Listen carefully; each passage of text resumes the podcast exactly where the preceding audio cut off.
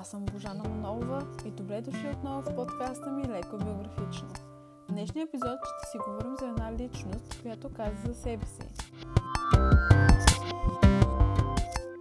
Вярвам, че всеки от нас е роден с уникална мисия, цел живота, която само ние можем да осъществим. Свързани с поделена отговорност, да помогнем на нашето човешко семейство да стане по-добро и по-щастливо. Където и да отида, винаги се трогвам, когато хората ми кажат колко са вдъхновени от моята житейска история, от предизвикателствата, с които съм се справила през 8-те си десетилетия на тази планета. По природа съм човек, който оцелява, но получих и помощ, при това нямам предвид успех или пари, макар че съм благословена и с двете. Помощта, която се оказа най-важна за благополучието ми, за радостта и издръжливостта ми, е моят духовен живот. Това е силно твърдение, лесно за казване и трудно за обясняване. Но тук с огромно удоволствие ще ви споделя с вас историята на моето духовно пътуване. Винаги съм искала да бъда учител, но смятах, че трябва да дочакам момента, когато ще имам да кажа нещо важно, когато ще бъда сигурна как да предложа истинска мъдрост. Това време настъпи. Докато пиша тези думи, ние се намираме в разгара на най-страшната пандемия през последното столетие. Тази трагедия накара мнозина от нас да скърбят за загубата на любими хора, докато безчет други, за съжаление, загубиха поминъка си. Сърцето ме боли, застанала с вас в този нов и изпълнен с несигурност пейзаж. Дори да сте от редките малцина, избегнали прякото влияние на това бедствие, всички знаем, че никой не може да мине през живота, без да се сблъска с премеждия. Днес повече от всякога вярвам, че трябва да изберем надеждата и да използваме трудностите, за да продължим напред и нагоре. Всички тези думи са невероятната певица Ана Мей Бъллок, по-известна като Тина Търнър. Тина Търнър е родена в края на 1939 година. Родена е в мазе без прозорци в една окръжна болница. От малка сестрата на Ана Мей била предпочитаното дете от майка им. Дори самата Търнър смятала, че тя е била нежелана. Родителите им са искали да се отделят от децата си за известно време, затова те заминали.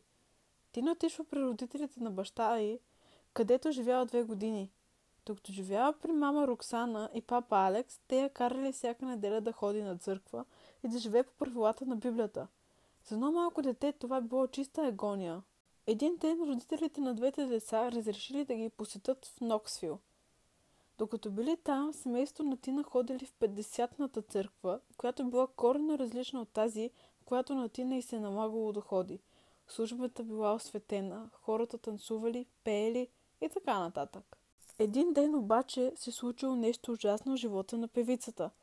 Нейната братовчетка и опора в живота претърпяла автомобилна катастрофа и загинала. Тина била съсипана и се чувствала загубена и сама. След време обаче се взела в ръце и тръгнала да намира пътя към щастието. Преместила се в Сент Луис и започнала съвсем нов живот.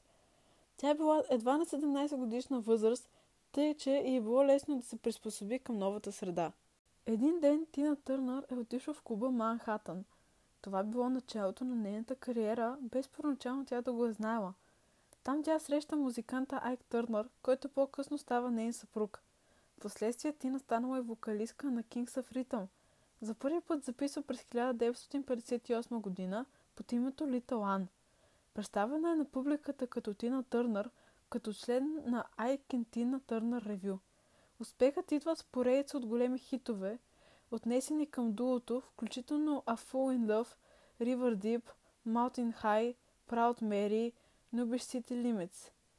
Тина Търнър разкрива, че причината да се разведат с Айк било домашното насилие от негова страна.